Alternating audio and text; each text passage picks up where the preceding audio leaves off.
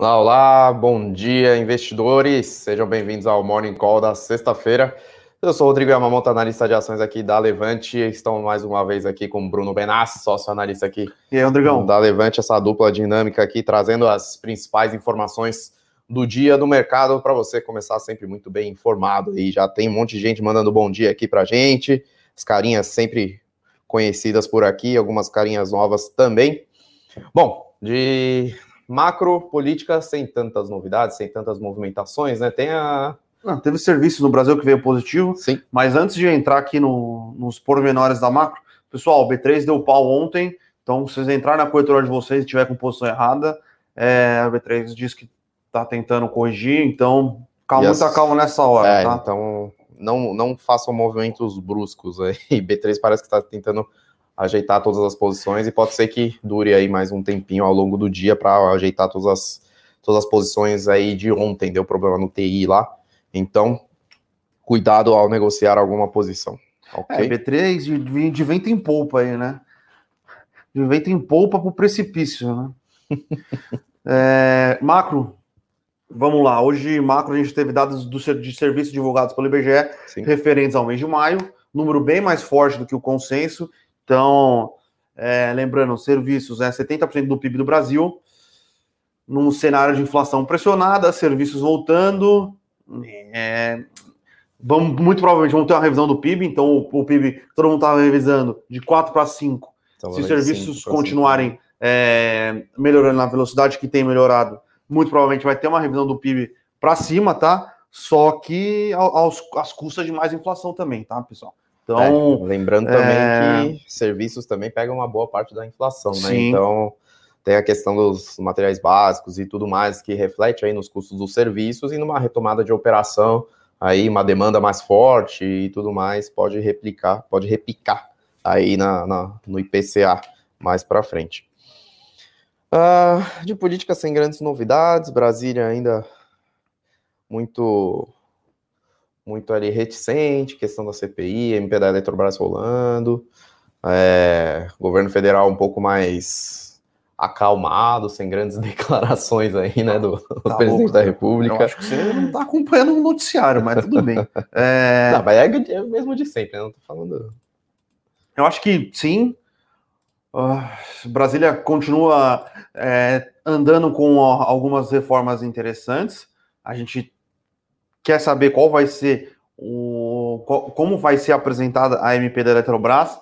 Soltaram um balão de ensaio se eu não me engano, na quarta ou na quinta, acho que foi na quarta, é, sobre uma possibilidade de dar uma tungada na Petrobras na, no, na MP da privatização da né? Eletrobras, o que não faz sentido nenhum. Não faz sentido nenhum. Mas existe, existe essa possibilidade, por isso até a gente quer é, ver qual, qual, vai ser o, o, o parecer do relator. É, mas, quanto isso, parece que tem, tem andado a questão da reforma tributária, as discussões, né? É, tudo indica que semana que vem teremos um parecer da reforma, de, um, de uma parte da reforma tributária, a parte de, de imposto de renda para pessoa física. E semana que vem devem começar, pelo menos, a apresentar o plano de trabalho da reforma administrativa, tá? É Lembrando que, se eu não me engano, sábado ou domingo, teve uma entrevista de. Não sei se ela é representante dos juízes ou ela é representante do judiciário, é, que disse que fazia total sentido o, os juízes terem 60 dias de, de, 60 dias de férias, né? Isso pegou muito mal, e só que pegou muito mal para os juízes, e com isso surgiu um, um grupo de, é, de parlamentares que agora querem colocar o, o judiciário, o executivo e os militares dentro da reforma administrativa. Então, parece que pegou mal, né? Uma declaração completamente infeliz é... Totalmente fora da. Totalmente da... fora da realidade, mas é. parece que essa declaração aí pode trazer é... desdobramentos, desdobramentos positivos aí. na reforma para a reforma administrativa per se. Então, fazer o quê, né? É isso, então, de notícia macro política seria isso. De empresas, temos aí algumas novidades que já mexeram, na verdade, com, com os preços das ações ontem, né? No caso, foi a Embraer e a LMB2W, né? Embraer aí é, tendo só startup de carros voadores, né? Na verdade, chama eVTOL, né? Na sigla em, em, em inglês, que é o veículo elétrico de decolagem e pouso vertical. Então, basicamente, é um carro voador feito para mobilidade urbana.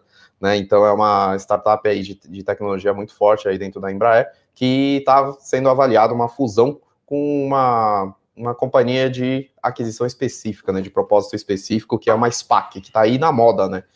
então, para quem não sabe, explicando rapidamente, a SPAC é quando é como se fosse um fundo que tem um objetivo muito específico aí de, de realmente de, de é, é, na definição do nome, é fazer alguma aquisição de companhia para investir e continuar capitalizando. Só que a diferença é que em vez de poucos investidores aportarem como se fosse um private, private equity, é, são, ele é capitalizado em bolsa.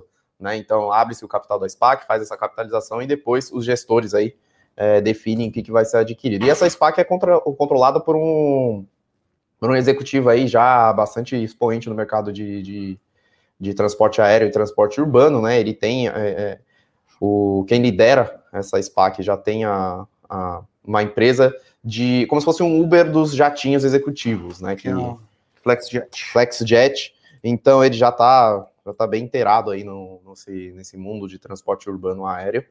Então saem, não tem nada definido ainda, mas parece que tem uma estimativa de que a IVE, que é essa subsidiária aí da, da Embraer, dos carros voadores, parece que está sendo avaliado por volta de 2 bilhões de dólares, que a câmbio de hoje é quase o valor de mercado, na verdade é dois terços do valor de mercado da Embraer todo, toda, né? Uhum. Então, isso contando a subida, né, de ontem. Isso contando a subida de ontem, que, né, subiu 15% aí no dia, mercado entendendo como bastante positivo. E, na verdade, a gente entende, a gente gosta muito do case operacional da Embraer, Embraer como empresa, e aí e agora parece que deu uma guinada muito forte aí para os campos positivos, né? Então, várias sequências de eventos aí dentro da, da Embraer acontecendo. Primeiro, enxugou a empresa, né, sem perder a sua base de cérebros, digamos assim, do, a sua base de tecnologia, de engenharia, de desenvolvimento. Está vindo com a nova geração de, de aviões que já amortizou boa parte aí da pesquisa então agora ela vai colher os frutos né, com essa geração E2 de aviões comerciais. É, concluiu também as pesquisas do, do campo militar, né? O principal, a principal aeronave é a KC-390 aí. É, então o core business está indo muito bem, né? Que é o, o, principal negócio, e ela continua investindo aí é, na, nas outras divisões de inovação tecnológica, então outros, outras frentes de expansão. Seriam as startups aí dentro da Embraer que começou a dar resultado a primeira né? No caso, a Zevetos, que também já tem 250 veículos já encomendados como em, em, formato de parceria, em formato de desenvolvimento tecnológico com outras empresas de transporte urbano aéreo. E, enfim, agora a Embraer começa a decolar aí, a questão agora é só um, só uma, uma, um gerenciamento de realmente de geração de caixa, endividamento e tudo mais, os resultados que vão vir aí com as entregas das aeronaves e tudo mais. Então, a Azul, a Azul é uma das empresas aí aéreas muito parceira da Embraer, ela só, só para do voos domésticos só tem e, e aeronaves da Embraer. Uh, tem outras empresas aí internacionais que tá mirando cada vez mais voos domésticos e a Embraer está na liderança desse mercado de aviões comerciais voltado para distâncias de eh, distâncias pequenas e médias, né? Que no caso majoritariamente do voos domésticos. Em geral é isso. Então parece que o ritmo de, de consumo de caixa, né, que estava tendo aí muito forte na pandemia, parece que começa a se reverter agora, o mercado já está enxergando aí um campo positivo para a Embraer. O ponto é agora, realmente, como é que vão vir os resultados daqui Sim. em diante. É. Vamos ver se ela consegue que, parar de queimar um pouco de caixa, eu acho que é bastante possível, né? E lembrando que ela já chegou a valer 20 bilhões de reais em valor de mercado Sim, na época da fusão, época da fusão. Com, a, com a Boeing né, que não foi para frente, aí depois despencou, encadeando né, junto com a pandemia e tudo mais, e agora está valendo em torno de 14 a 15 bilhões de reais em valor de mercado, então é, hoje subindo já mais 3%, né? Então, mercado aí começando a digerir esse valuation interno aí da, da IVE, botando na conta de Embraer. E, enfim, tá, tá decolando aí as ações da Embraer, que já vem desde, desde de meados do ano passado só subindo, né? E outra novidade também, que é a Lojas Americanas e a B2W, o conselho e os acionistas, na verdade, a Assembleia de Acionistas, aprovou aí a troca de ativos, todos os, aqueles termos aí que, que tinham sido anunciados pelos controladores algumas semanas atrás. Foi aprovado, o cronograma também foi aprovado, então é, é, vai ter a, a, basicamente a operação é pegar as operações físicas das lojas americanas, acoplar dentro da B2W e vai virar com um, a Americanas SA, no caso, né, vai até mudar o ticker e tudo mais. Então, vai ser possível fazer uma integração completa das operações físicas das lojas americanas com a, com a operação digital da B2W, né, coisa que já estava demorando muito tempo a acontecer. E agora, lojas americanas viram uma holding, uma casca que tem uma participação relevante dentro da B2W, que vai virar a Americanas SA, então vai mudar o ticker também, vai virar a, a MER3, né, a MER3, né, lá para meados de julho, quando tiver concluído, na verdade 19 de julho já começa a negociar com o ticker novo, e a Lojas Americanas agora falta mais um passo, que é a questão de, de fazer a listagem, na verdade uma migração, né, do, do da listagem da B3 para Nasdaq, que aí vira uma holding mais completa, então, vai virar um veículo de investimento que vai ter como primeiro investimento aí embaixo dela a Americanas SA. Então, falta mais um passo aí para poder destravar valor. A gente enxerga como positivo para os dois lados, né? Tanto para os acionistas da, da Lame atualmente, quanto para os acionistas da B2W. Sim. Que para acionistas da Lame vão receber participação aí da B2W e vai ter a possibilidade de estar posicionado numa holding listada nos Estados Unidos, que o múltiplo é mais alto, tem uma, um, um poder de capitalização de recursos e investimentos mais forte e é controlado pelo grupo 3G, né, que já é muito famoso aí no, no mercado financeiro por fazer as empresas gerarem muito valor no, no longo prazo, né, com gestão agressiva, enfim.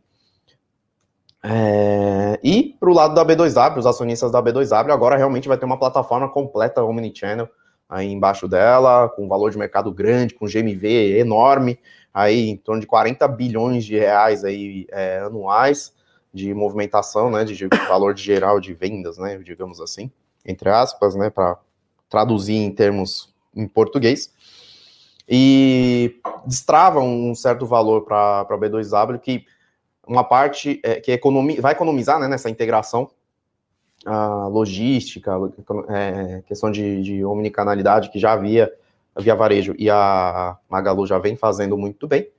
E tem, assim, tem algumas opcionalidades, né? Que agora, primeiro, vai ter os créditos tributários positivos, né? Que a B2W vai poder incorporar aí nessa nova, nessa nova empresa grande. Então, é, o lucro contábil vai ser bem interessante a, a, operação física das lojas americanas gera caixa operacional, enquanto a B2W ainda consome caixa, então vai ter um, um casamento aí, então a B2W não vai precisar ficar fazendo novas capitalizações para poder expandir, então ela vai ter uma base de financiamento agora da, das operações dela para fazer a expansão. E tem o terceiro ponto, que é algumas opcionalidades das lojas americanas. Estão fazendo um, uh, tá, parece que está vindo uma, uma reformulação de, de portfólio, tá, incorporou, incorporou a Imaginário, né? Na verdade, uhum, a Unico, a Unico. A Imaginário, né? Quem, quem conhece aí, quem passeia muito pelos shoppings, é a loja de, de, de artigos aí de decoração, enfim, é, alternativos, eu, não, eu esqueci qual é o termo que se usa. Caros. artigos caros. É, artigos caros. Mas bastante popular aí no meio jovem. E tem a questão que a, que a, a, a, a sociedade com a BR distribuidora na, nas lojas de conveniência, nos postos de combustíveis, né? Que aí a Americanas passa a operar passaria né, a operar as lojas de conveniência da BR Distribuidora, que é a maior rede de, de distribuição de combustíveis aí do país. Já responde a pergunta do Arcos aqui, então. Então, se eu for comprar agora, tem que comprar na P2W e quando sai vai lá fora? Na verdade, você, uh... na verdade, você pode comprar tanto a Lame quanto a B2W agora, tá? Exatamente. Só que são empresas é, diferentes, né? A Lame é só uma holding, holding pura, é, e a B2W agora é toda operação de varejo. Isso. Então, se você quiser ficar posicionado puramente em plataforma de e-commerce, plataforma de varejo, fica em B2W. E, mas se você quiser né, apostar no, no, mais no longuíssimo prazo, apostar na, na gestão realmente da, da holding das lojas americanas, fica na, na, na Lame, que em geral a relação de troca foi bem justa, tá? Que a gente fez os cálculos aqui, então, é, entre aspas, bem entre aspas, tanto faz em termos financeiros, só que muda em termos de estratégia de investimento, tá? É, e no final das contas, quando tudo der, der certo, é abrir a. Na verdade, não é um IPO, acho que eles vão fazer uma listagem lá é uma fora. listagem eles vai fazer vão, a migração Eles vão listar lá fora e a Americanas Inc. vai engolir a, a B2W, né? Pode ser vai... que faça alguma captação, né, no mercado, né, como se fosse um follow-on, entre aspas, Mas é mais ou menos esse o raciocínio, tá? E por último, a última notícia que a gente comentou aqui no Eu Com Isso, é um estudo que saiu é, sobre as movimentações, sobre as movimentações no setor de, de telecomunicações, né? É um setor no Brasil que veio passando ali por alguma consolidação nos últimos anos, né?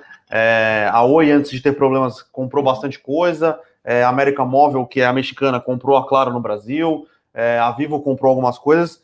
Mas agora o, o setor ele está muito mais voltado é, para aquisição de infraestrutura, né, do que para a questão de, de, redes móveis, né? Então saiu esse, esse estudo é, interessante. Eu acho que para conseguir expandir o, a infraestrutura para ter um 5G funcional no Brasil, vai ter que ser vai ter que ser gasto muito capex em fibra ótica, né? Uhum. Porque no final das contas a fibra ótica possibilita a expansão do 5G. Hoje em dia, é, uma, um dos principais players responsáveis por isso é a Oi. É, tanto é que a nova Oi ela vai vender tudo que ela tem de, de, de, de telecomunicações, vai focar só em ser um player é, de infra, né? Então, uhum. ele pode fazer infra para terceiros ou pode fazer infra própria. É, o infra para terceiros é o neutro, né? Ela dá um passo para trás na cadeia, né? Para de, de ter essa comunicação mais forte com os consumidores finais e vai, vai para trás da parte de infraestrutura. Né? É, então, é, e outros players regionais, né? A gente tem, tem visto é, bastante. a TIM fez, vendeu uma parte da sua parte de infraestrutura, se eu não me engano, a Vivo está tá seguindo nesse mesmo caminho, a Oi fez isso, vendeu a parte, uma parte da infra pro BTG, uhum. tem alguns provedores regionais que estão vindo para fazer o IPO, um do interior de São Paulo e um de Santa Catarina, e tem outros deals, inclusive, acontecendo aí com players de private equity comprando players é, menores e regionais é, para continuar consolidando e muito provavelmente esses players de private equity vão querer sair aí no, em IPOs muito para frente ou vão vender para quem estiver consolidando. Pode ser a uhum. Oi, pode ser a TIM, pode ser a Vivo. É, então, é uma mudança, eu acho, no paradigma aí do, de, do setor de telecomunicações, né? O setor de, de telefonia móvel não tem mais muito para expandir, né? Basicamente todo mundo tem um celular hoje em dia, então é, hoje é um jogo de rouba-montes, mas o setor de fibra ótica e passar fibra ótica e oferecer serviço de fibra ótica, é, talvez a gente, como a gente mora em São Paulo, a gente pensa que todo mundo tem, tem fibra ótica, mas a hora que você olha para o Brasil, para a infraestrutura é, do Brasil, é, é, é, falta muita precária, coisa, né? Bem precária. Não precisa então... ir muito longe. Se você começa a ir para as regiões mais de, de fronteira aí, de, de, cidades de São Paulo, com, a, com as outras cidades da, da região metropolitana, realmente é muito difícil chegar à internet lá. Então, imagina em outras regiões mais afastadas, mais por interior do Brasil. Então, é mais ou menos por aí que tem o um caminho de expansão. Sim. E certo. tem uma questão só envolvendo o 5G que pode. que pode. que existem algumas, algumas temáticas ainda, alguns, alguns problemas, que é que não foi definido como vai ser feito a licitação do 5G. Uhum. É, então, já era para ter sido feito no passado, foi se estendido o prazo para ser feito esse, esse, no primeiro semestre, e agora não se sabe se vão conseguir fazer nem no segundo semestre. Então, pode ser um problema aí para as redes de, de, telefonia aí, né? É, Brasil quando, sempre atrasado. Quando vai ser o 5G, como vai ser o 5G, quanto vai ter que ser pago, por que vai ter que ser pago. Uhum. Então, tem esse ponto aí para ficar atento em vivo. Tim é, Vivo e TIM, né? Que elas são as listadas que vão ser as provedoras de 5G, né? A Oi não é mais uma provedora de, de telefonia móvel, na verdade ela é ainda, mas ela vai ser comprada, a parte de telefonia móvel vai ser comprada pela Vivo, pela TIM e pela Claro, uhum. então tem que ficar de olho é, e atento a isso, tá? É isso, então de notícias corporativas principais é isso, agora tem algumas outras pinceladas aí, né? A Arezo fez uma aquisição aí de mais uma mais uma marca aí para poder acoplar dentro do ecossistema dela. Então ela está começando aí realmente para o lado do, do, vestuário, né? Mais especificamente aí para o público jovem. Ela já comprou a reserva, né? Que é voltado para o público masculino, né? Então fez a aquisição agora da Bal Clothing, B-A-W Clothing, aí, né? Que é, é, é voltado para, falo que é para a geração Z, né, no caso os jovens, porém é, com roupas voltadas para para roupas de rua mesmo, streetwear que falam, né, moletons, calças mais largas, né, é, se for colocar vai, um exemplo para pessoal que anda de skate, por exemplo, usa bastante esse tipo de, de roupas, né? E tudo mais, eu não, eu não sei realmente como exemplificar melhor, porém é, é, um, é uma marca bastante expoente, né, que é 100% digital e parece estar com, com um crescimento muito forte. É, em termos de resultado, não, não, não agrega tanto assim imediatamente a Arezo, só que ela começa a ter expertise de vários setores, segmentos diferentes de, de vestuário e moda. Então a Arezo está tá mirando realmente é, expandir, virar uma plataforma de moda né, como um todo e fazer, é, integrar isso tudo dentro do, do, do guarda-chuva dela. Né? Então é mais uma aquisição interessante para a Arezo, diversificando. Vamos ver como é que o mercado está reagindo à aquisição, subindo levemente 0,11, até porque é uma das foram uma das ações aí que mais subiram aí nos Sim. últimos meses, né? Então, é, varejo realmente continuar aquecido. É, pode vir, pode ser que venha algumas transações aí de outras, de outros players aí mais capitalizados. A loja Renner fez um follow-on gigantesco aí, né? 4 bi, 4 bi e meio, quase 4 bi e meio é, botando no, no caixa para fazer algum tipo de, de aquisição, algum tipo de consolidação.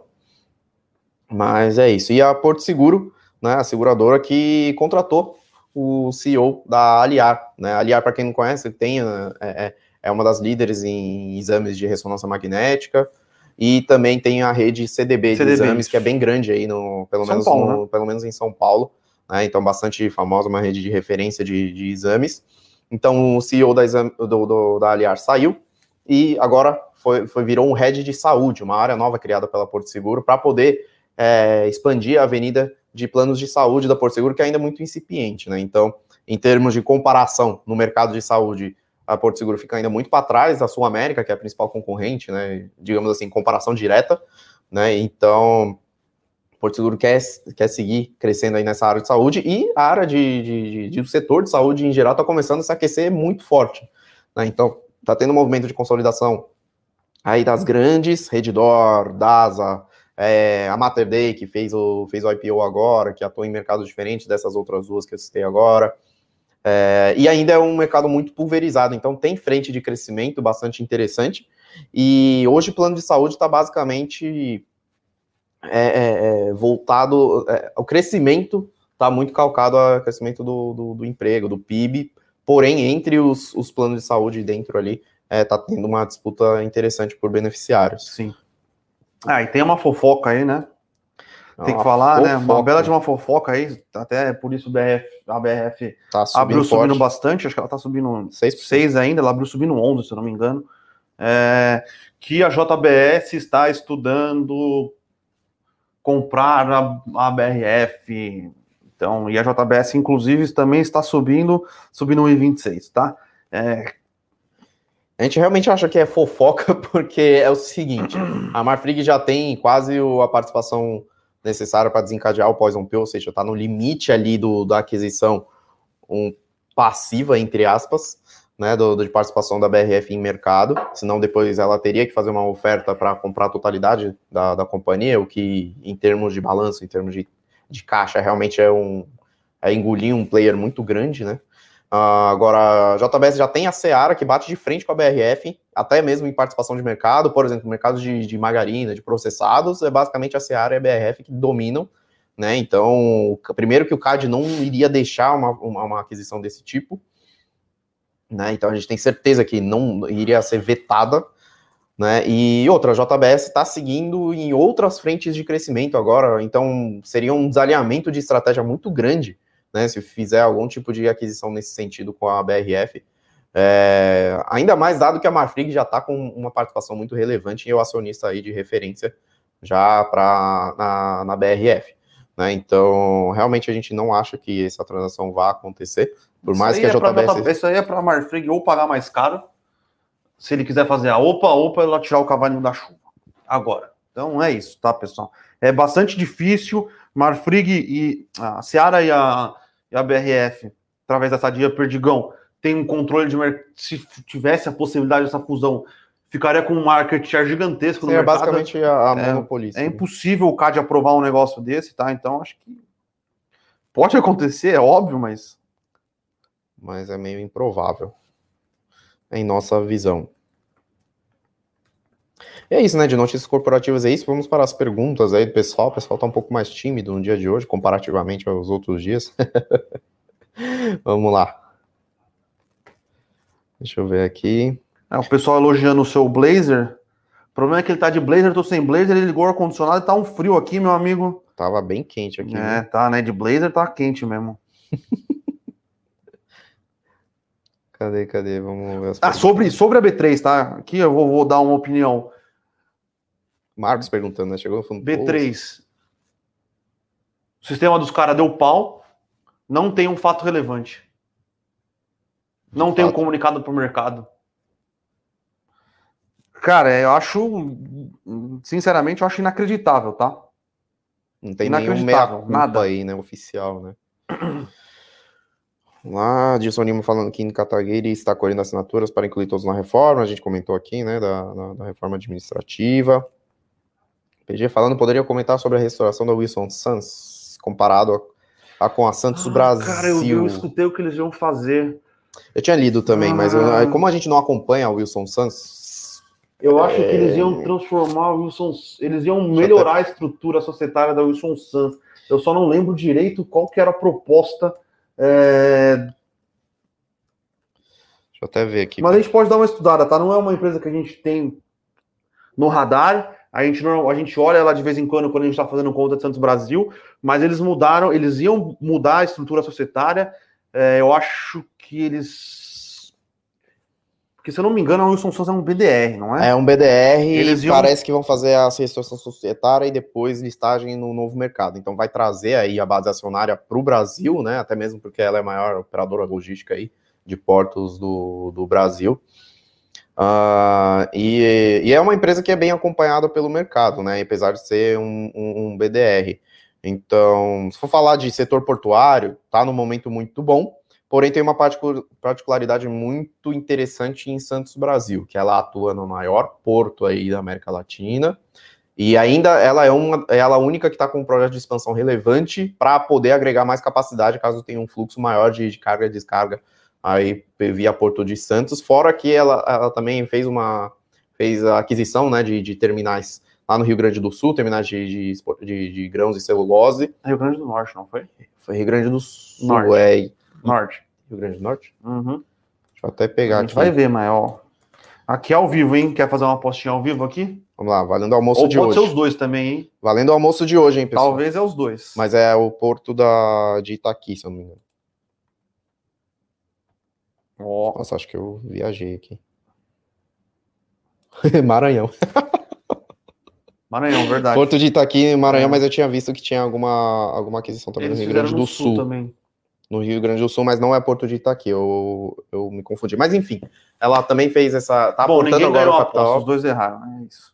É, ela, ela tá aportando agora os recursos do follow-on, que estava muito tempo né, no caixa, então chegou um ponto, né, que, é, é que quando ela estava precificada a 4, 4 e pouco, logo depois do follow-on, a posição de caixa era um terço da companhia, né? Então agora ela está aportando capital realmente de fato relevante aí para poder expandir suas operações e acho que a gente e, e, a gente acredita que a gestão né, e a capacidade operacional e a expertise da Santos Brasil capacita ela a ter outras operações em outros estados mais forte, né? Além do, do Porto de Santos. Então ela está numa toada de expansão bastante interessante. Fez a renegociação de contratos agora, é, com, também com a, com a Maersk, que desencadeou toda a renegociação com outros outros players aí de, de, de logística portuária, né? Então ela está com margens maiores, o volume está crescente, dólar está caindo e as importações podem ser que dê uma retomada, até porque tem um, teve um repique, né? Então, com a pandemia cortou todas as questões de importação, a indústria parou, porque boa parte da indústria brasileira também depende de insumos importados, e agora que a indústria está retomando, a importação também está crescendo num ritmo muito forte. Então, que é onde ela tem maiores margens. Então, a Santos Brasil realmente está num, num, num, alinhamento de estrelas aí muito interessante. E é isso. Então, tem essa particularidade de Santos Brasil. É, a gente gosta bastante. Vamos lá. Até me perdi aqui no, nas perguntas. Alberto falando norte do país, ainda há bastante espaço para expansão, expansão de telecom, de fato, tem mesmo. Wagner perguntando de aéreos, pensando em energia renovável. Olha, é, tem, um, tem um campo bastante interessante de expansão de energia renovável no Brasil, né, que tem potencial realmente para expandir, que seriam a, energia eólica, né, as pás, né, a Aeres basicamente fabrica pás eólicas para esse mercado, e tem os painéis solares, que inclusive, já vou até comentar aqui a pergunta de alguém que fez sobre GNDI, né, que fechou uhum. uma parceria com a EDP para construir um parque solar.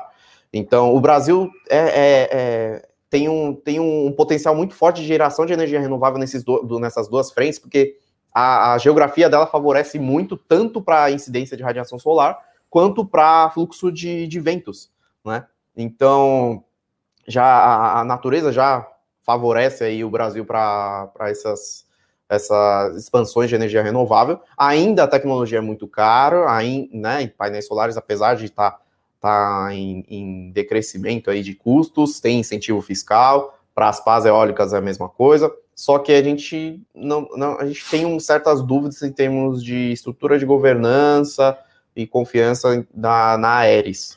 Né? E também a gente, a gente é, tem uma perspectiva muito forte de expansão nesse, nessa frente de energias eólicas, que a Aeres pode despontar aí na frente, só que a gente tem muitas dúvidas em relação à estrutura de governança, à eficiência na operação, né? Depende muito de insumos importados também para a fabricação de paz, então não é tão simples assim.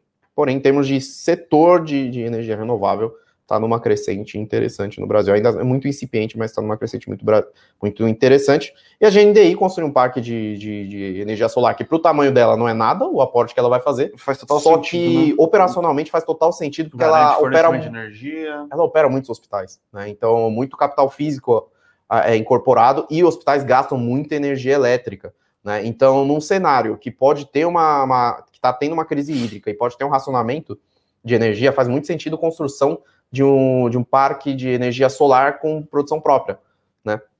Então, tem também incentivo fiscal nesse sentido, então fica mais barato, é, e dependendo do, do, do, capacidade produtiva, pode jogar energia para o sistema também, então tem uma remuneração, então em vez de você pagar pela energia, você recebe dinheiro pela energia produzida, então faz bastante sentido para a GND é, quando se, é, se pensa, na verdade, em players que tem muito capital fixo agregado.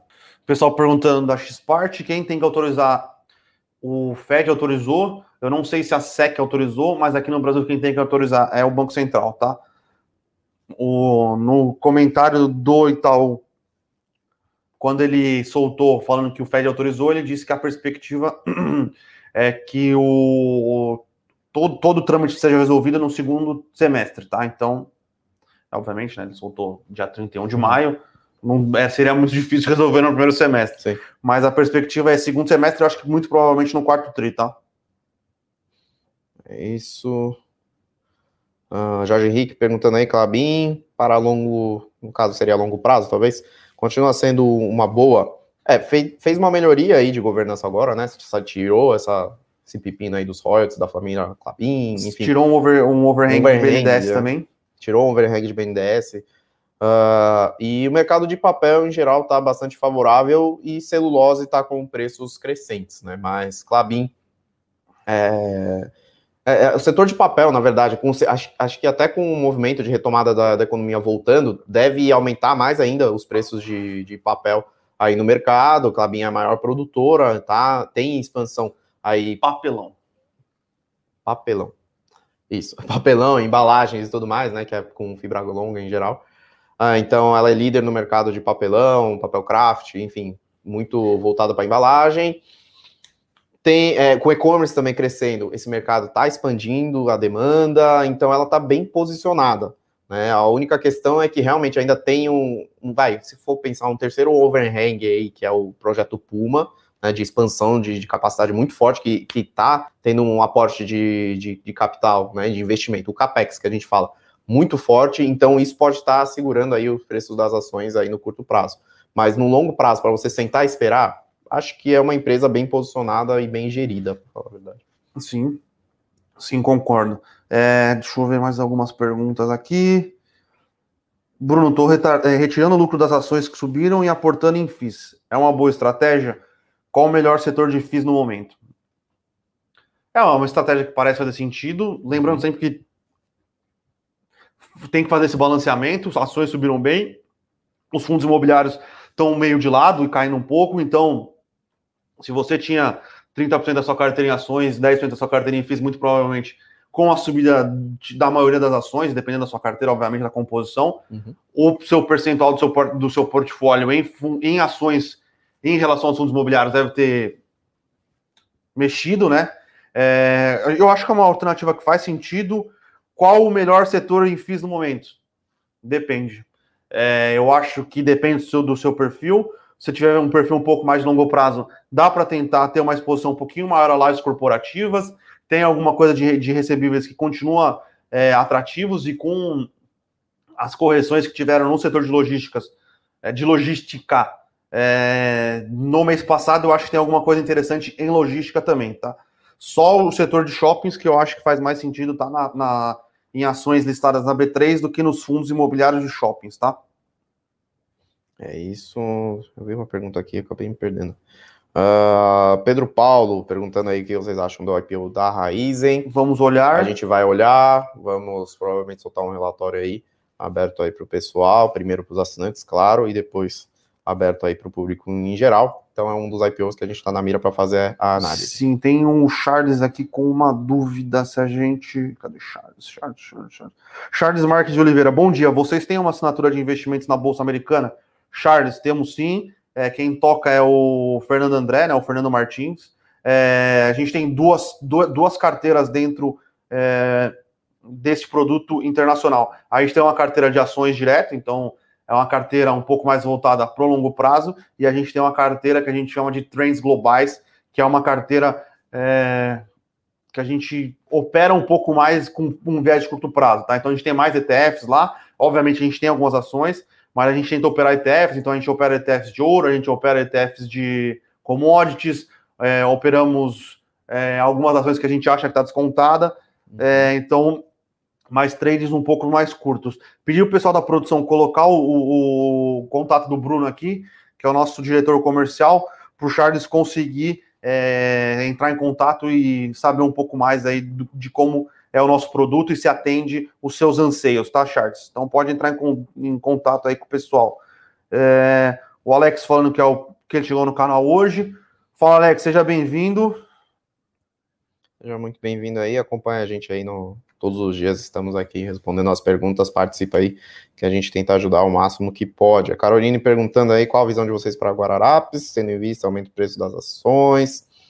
Ah, se a gente consegue falar de, de Guararapes, temos o que, que ela já, o que, que ela vem fazendo, na verdade, né? Então fez a estruturação societária, foi para o novo mercado, né? Que antes era o NPN, agora só o RON, aumentou a liquidez é, e tem, tem feito uma reformulação de portfólio já bastante interessante dentro da principal marca, que é a Riachuelo, né? Então ela fez a reposicionamento de marca, né? Tem também o mercado de. Tem também o abraço financeiro da, da, da Guararapes, que vem crescendo muito forte, e ela vem agregando outras marcas dentro dela. Né? Então, tá, tá, na verdade, tá muito mais parecida hoje com a loja Renner do que a CIA. Então, antes a Guararapes era muito parecida com a CIA, era só moda tal e tudo mais. E tá parecendo mais com a loja Renner, com outras marcas agregando, que nem a loja Renner tem a Kamikado, que é, é a loja de como é que fala? Não é decoração, é loja de itens domésticos, é, né, em geral. Utensílios domésticos. Utensílios domésticos, né, muito famosa, então o Guararapes então, agora também tem, um, tem a, a marca própria dela, uh, e vem numa crescente bastante interessante com, tá, tá, vendo, enxug, tá enxugando bem a operação dela, né, então agora, é, infelizmente, né, com a morte do, do histórico controlador aí do, do da, da Guararapes, né, agora quem tá no presidente do, do conselho é o Flávio Rocha, que é o filho dele, né? Que aí realmente parece que deu uma acelerada aí na, na gestão da Guararapes. Então, tá num momento bastante interessante e o varejo tem aí perspectiva de retomada mais forte. Então, acho que é uma das empresas bem posicionadas aí nessa retomada retomada aí de, de atividades. Uh, pessoal querendo saber aí de Marcos falando sobre análise de preço, atual perspectiva sobre a B3 aí. Eu ficaria fora. é, é, uma, é uma empresa bem tocada, é uma empresa bem gerida, só que tem muita coisa acontecendo. É, eu acho que existem outras possibilidades de você ganhar com um, um, a expansão do mercado de capitais brasileiros do que com a B3, né? Você pode ter os, os bancos, BTG, XP, você pode ter o Banco Inter também, então é, eu acho que existem outras maneiras de você ganhar é, com a expansão do mercado é, de capitais, além. É, tem até o modal, até se quiser, uhum. então já a B3 é um monopólio, não é um monopólio é, legal, né? É um monopólio que se estabeleceu por. Ela comprou outras bolsas e as outras bolsas fecharam. Mas parece que tem, tem concorrência para chegar, tá? Isso, Adilson falando com essa queda do dólar, né? Eu acho que ele está falando aqui. É mais benéfica ou prejudica as empresas dolarizadas no Brasil? Então, tem, a, tem as empresas que têm a receita dolarizada e tem as empresas que têm o custo dolarizado, né? Então, já por aí, já a queda do dólar já beneficia o segundo grupo, né? Que tem os custos dolarizados, basicamente indústria de capital é, intensivo, né? De maquinários e automóveis, enfim. Tem muito insumo dolarizado, indústrias farmacêuticas também, que tem muito, muito custo dolarizado, é benéfica para elas. E só que no patamar, nos patamares atuais de 5 reais, 5 e 10 aí, reais por dólar, ainda as empresas que têm receita dolarizada se beneficiam muito, elas geram muito caixa nesse patamar de dólar.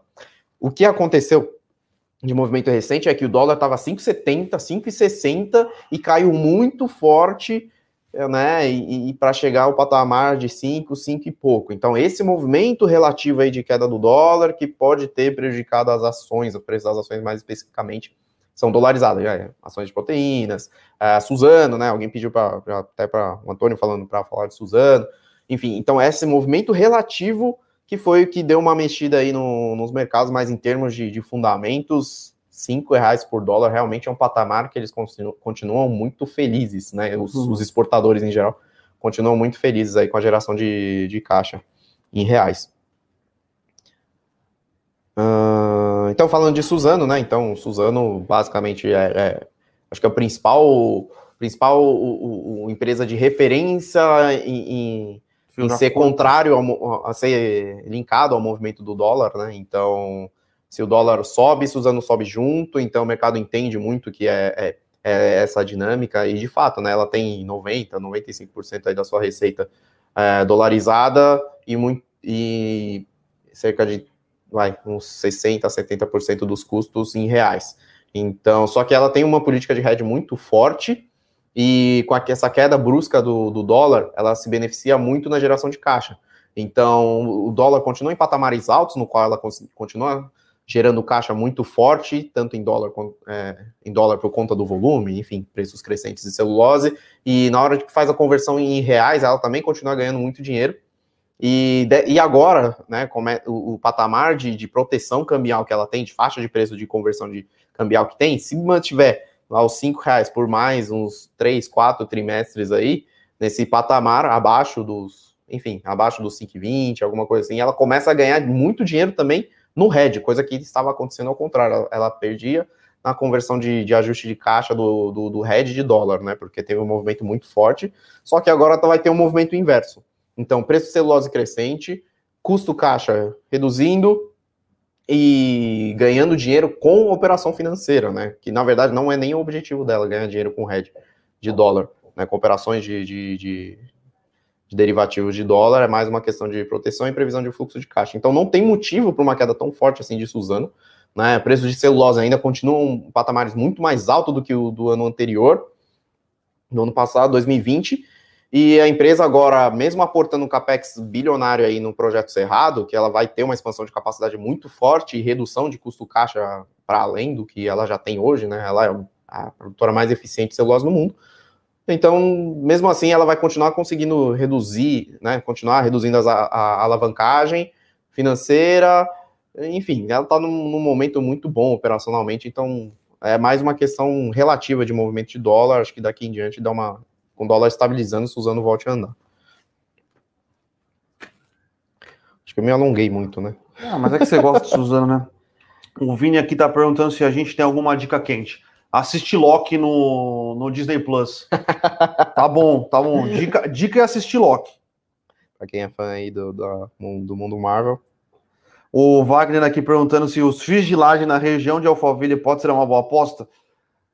Wagner, é o seguinte: você pode comprar um fio de laje em Alphaville que tem uma perspectiva de retomada complicada, ou você pode comprar um feed laje com boa parte dos seus ativos na Faria Lima, na Vila Olímpia, é, em Pinheiros, que também está com preço atrativo. É tudo uma questão de risco-retorno. Hoje, hoje, eu prefiro tomar um risco é, de comprar uma laje na Faria Lima do que tomar um risco muito maior de comprar em Alphaville, tá? Então, é, eu acho que tem muito mais dificuldade para o mercado imobiliário de Alphaville com o mercado imobiliário é, de, da, da, da Faria Lima, tá? Então, tem alguns fundos, e aí não tem nem como, não tem nem como, não tem nem por que criticar os gestores que foram para Alphaville, tá? Uhum. O XP Properties e o Rect, é o Rect T. Eu só não, Rect T, né? É o Rect T, é que é Rect, eu só não sei o é T de tijolo, mas eu esqueci o nome do, do fundo, tá? Eles foram para Alphaville antes de, de, pandemia, ninguém sabia, não, não existia essa possibilidade no radar. Eles fizeram boas aquisições em, em Alphaville, só que agora o cenário é completamente diferente, tá? Ah, a gente esqueceu de falar, tá? Saiu que a, B, a, a Petrobras ele vai, vai sair das posições. Acho que ele tem 9% da BR distribuidora, né? Que sobrou? Não sei. Ou 17. Se... Não, tem bastante coisa. Deixa eu ver a atualização. Eu acho inclusive. que é 17. Calma aí que eu tô puxando agora. Atualmente, qual que é um posicionamento aqui do, da Petrobras na BR distribuidora? Eu acho que é 17 ou 19. Uh, Depois que ele fez, ele fez, ele não, fez... não, não. Ela fez, ele fez a privatização mesmo, né, da, da, da, da distribuidora. 37,5. Ele tá com 37,5 agora? No site oficial da PR Distribuidora, está então com é 37,5, então é bastante. Então ele vai fazer, vai, ele não vai ser venda mercado, ele vai fazer um follow-on, tá? Então, então vai fazer uma capitalização realmente da BR Distribuidora para numa secundária a Petrobras sair. Uh, talvez no curto prazo, né, quando sair as operações tal, como é uma secundária muito grande, a gente não sabe se vai, realmente vai ser a totalidade também, né, da participação, né, e que é um valor muito grande aí para desovar no, no, mercado, pode ser que faça em algumas tranches, mas dessa vez vai ser um follow-on, provavelmente a BR Distribuidora também está mirando algumas alguns investimentos adicionais aí no mercado de energia, então deve vir com alguma parte primária também, mas vai fazer um follow-on, uma capitalização a mercado, aí em vez de desovar aos poucos, né, então, é, talvez no, no, médio prazo, sim, é, esse overhang aí de Petrobras saia de BR Distribuidora. A BR Distribuidora está no momento operacional também extremamente favorável, margens crescentes, a empresa realmente conseguiu fazer um turnaround muito forte dentro do, do, da companhia. E as ações não andaram também tanto assim, né? Desde que, desde que foi divulgado o último balanço, tá? subiu forte, né? Óbvio, saiu de um patamar de 22 para 25, 26, mas ainda é, a gente enxerga que pelo menos o setor de combustíveis em geral tem bastante para andar. Ela está com alavancagem baixa, excelente pagadores de dividendos, é líder no mercado de, de, de, B2B, né, que é, é, é o mercado de grandes consumidores. Sim. E a aviação também, a, o consumo de aviação, que tem uma margem interessante, também está voltando. E os preços de combustíveis estão estáveis, só que em patamares altos também, o que favorece as margens aí das distribuidoras. Então. Bom, aí uma dúvida que eu tenho aqui, vou até fazer essa pergunta com a venda, é, é, provavelmente ela vai sair 100% da, da companhia. Ela tem contratos de longo prazo para fornecimento de combustível com a Petrobras? Ou ela vai. Ou já, ela... É, já, é, já, já é basicamente concorrência de, de concorrência mercado. com todo mundo. Então não tem essa mais esse vínculo aí de, de, de fornecimento de refino como se fosse vai interno, né? Como se fosse transações internas, como tem do, da produção de exploração para o refino dentro Entendi. da Petrobras, por exemplo. Então, se ela, se ela quiser se ela quiser importar, se ela quiser. Inclusive, a BR Distribuidora é uma das maiores Mais importadoras de combustível. Ótimo. Né? Então, ela vem reduzindo, na verdade, a parcela de importação, não é? De, inclusive, isso está ajudando as margens também, então ela está conseguindo aí distribuir combustíveis, rodar operacionalmente sem grandes parcelas de importação também. É... Enfim, então não tem, é, realmente já é contrato de mercado. Inclusive, né, isso, isso foi é, é fruto da, da reorganização societária de governança que foi feita na Petrobras também. Então é isso, fazer um bate-bola jogo rápido só para finalizar. Pessoal perguntando de CVC, a gente não acompanha a CVC de perto, está no uhum. radar, só que ela está fazendo uma repaginação de todas as lojas dela, fez uma, uma capitalização agora, então já, tá, já tem como cobrir todas, todas, todas as dívidas, e agora é esperar realmente o fluxo de caixa aí para vindas das novas vendas que forem feitas, né? Então, setor de turismo, a CVC é líder, É, tem uma operação relevante na Argentina que ainda sofre bastante lá, porém, turismo doméstico, que é aí onde a CVC atua de, de maneira muito forte, tá para voltar. Tem estudos aí falando que. É, é, estudos, né, pesquisas, né, de, de, de, sondagem mesmo com a população, que quando realmente retomar, quais as, as, primeiras coisas que eles vão fazer é viajar, viajar. comprar, comprar artigos para elas, né, coisas realmente do consumo discricionário, aquele que não é o essencial, realmente está com uma demanda reprimida forte e CVC está bem posicionada, né, e ela é uma geradora de caixa, queira ou não, é uma empresa bem tocada, só que sofreu muito com as fraudes contábeis da gestão anterior, é, bem tocada operacionalmente, tá? Uhum. Então, sofreu muito com as fraudes bem contábeis. Bem tocada com fraude é foda, hein? É. Tá. Agora ela é bem tocada. Agora mas... ela é bem tocada, sim, mas estou falando que o modelo de negócio é muito sim, bem, sim. muito bom, muito bem estruturado. Então, agora parece que está num, numa retomada bastante interessante aí.